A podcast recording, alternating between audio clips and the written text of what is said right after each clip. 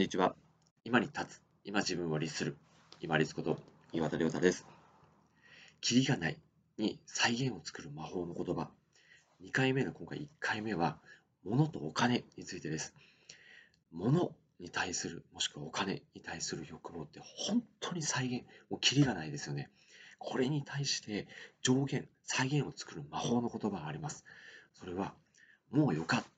十分という言葉です。どうしても、あれも欲しい、これも欲しい、もしくは、もっともっとって思った時は、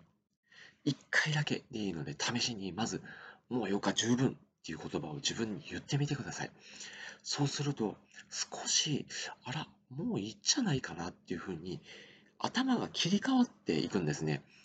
で、どうしても、その、再現なく求めるものとかお金、どうしてももう一つ出てくるのが、前回お話をした自己顕示欲、自己承認欲求っていうのも、どうしてもやっぱり絡んでくるんですよね。で、そこでもう一つ重要な概念として大事になってくるのが、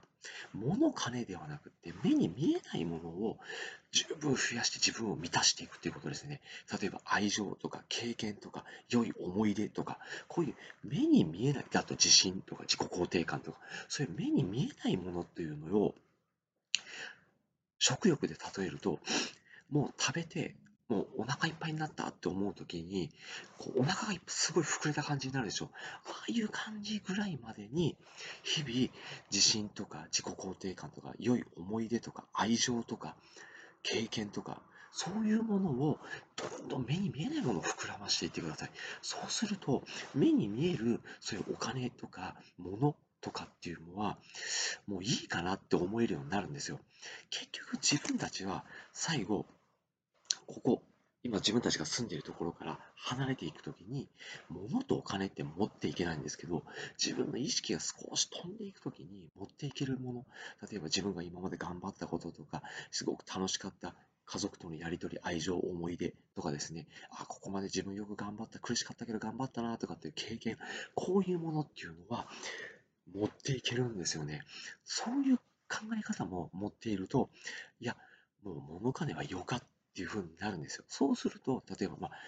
旅行であったりとか、あとは常日頃の日常生活の中のちっちゃな、ちっちゃな幸せな出来事か楽しかった出来事っていうのをどんどんかいつまんで拾っていくようになるんですね。そうすると、再現のないものとかお金っていうのをむさぼり求めるようになるっていうところが収まってきます。目に見えないところっていうのを増やしながら、自分たちの再現のないその物欲とかお金に対する過剰な欲求っていうのを抑えてみましょう。そうすると何気にいいかというと、地に足がついた状態で自分ができることを一つ一つやっていこうとする姿勢が出てくるので、その中で自分に目が出てきたものをやりながら、自分の程よい程度で自分の中のうまく収まる程度の成功とか幸せっていうところで収めることができると思います。物とかお金でも本当再現がないですけど、まず見えないところっていうところに生きながら自分の満腹感覚っていうのを満たされる満足感、充実感っていうのを増やしていって、そして地に足がついたところで毎日できることを積み重ねてまいりましょう。本日もご清聴いただきましてありがとうございました。皆様にとって一日良いとなりますように。これにて失礼いたします。